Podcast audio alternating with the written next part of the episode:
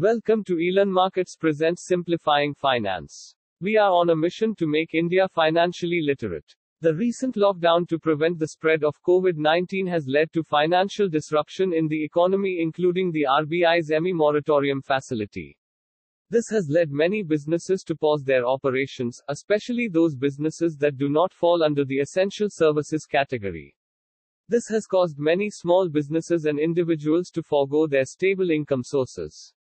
This has led Reserve Bank of India to instruct lenders like banks, NBFCs and housing finance companies and other financial entities to grant a three-month moratorium to all borrowers on their equated monthly installments EMI, on repayments of term loans and credit card dues. This was a much needed abatement for borrowers who may face liquidity issues amid the financial disruption caused by the pan India mandated lockdown. But remember, moratorium is not a waiver. So, what is moratorium all about? Let us take a closer look. Basically, a moratorium simply means an authorized or legally sanctioned period of delay or waiting. And in this case, it is on the payment of principal and interest on loans and credit card dues either for individuals or for institutions.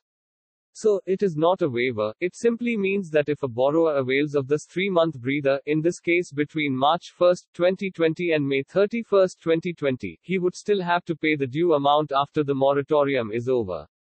The dues outstanding over the three months will not vanish from the lender's list of liabilities. The accumulated amount has to be paid after the moratorium period, i.e., when the three months are over.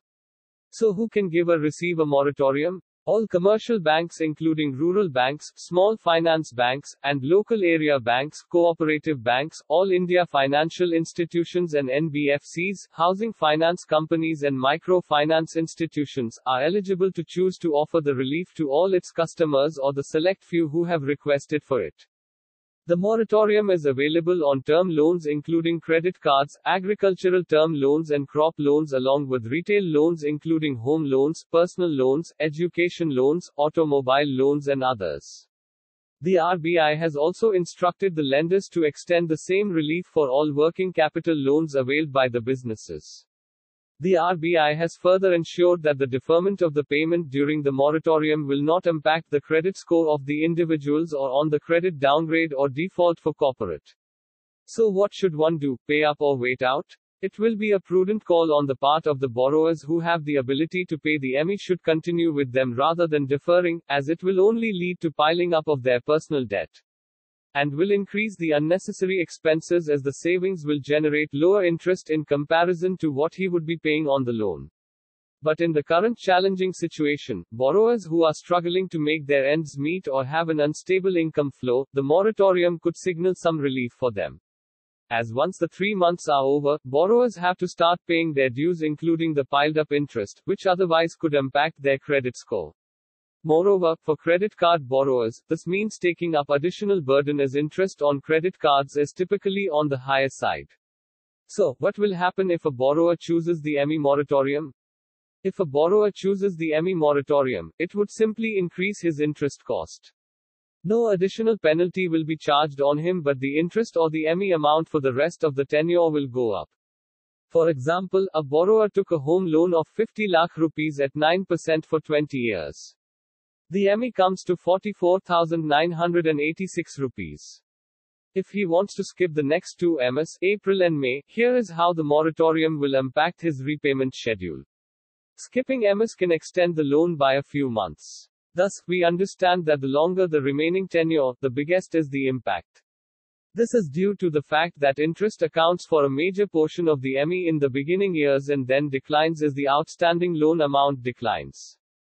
How to avail the EMI moratorium? Most of the banks have employed an automated opt-in feature and is conveyed to the customers through an email or SMS. Few of the lenders have made it optional for borrowers to activate the moratorium while others are assuming that their customers are opting in for it. Now let us see how few of the major Indian banks have implemented the moratorium. I, State Bank of India The public sector bank is offering automatic deferment of EMI, that is the customers do not have to actively apply for the moratorium. However, if customers have given standing instruction to the bank to debit their EMI every month, they will have to instruct the bank not to debit the EMIs during these three months, either by visiting their local branch or by sending email from their registered email address. To ICICI Bank As per the bank, a customer can either choose to opt in or opt out from the moratorium. For the borrowers who choose the opt-in feature, the accrued interest will be added to the principal amount, thus leading to an increase in the loan tenure. And in cases where extension of tenure is not possible, the EMI will get increased. 3. HDFC Bank According to the bank, customers who had an overdue balance before March 1, 2020, are eligible to avail the moratorium. They can opt in for the breather either by calling the bank or by submitting a request at the bank's website. The loan tenure will get extended for the customers availing this facility. Key takeaways The three month EMI moratorium means that the borrowers can skip their monthly loan repayment installment, which falls due from March 1, 2020, to May 31, 2020. The moratorium offered by the RBI includes all term loans, including home loans, personal loans, education loans, auto loans, working capital loans, credit card dues, etc. One has to remember that the interest is not waived off and will continue to accrue on the outstanding loan amount. This delay in EMI payment will not result in a negative impact on the credit score of the individuals or on the credit downgrade or default for corporate. The RBI, with the moratorium, aims to resolve the concerns of loan borrowers with irregular cash flows whose income may have been impacted by the ongoing lockdown. Happy learning.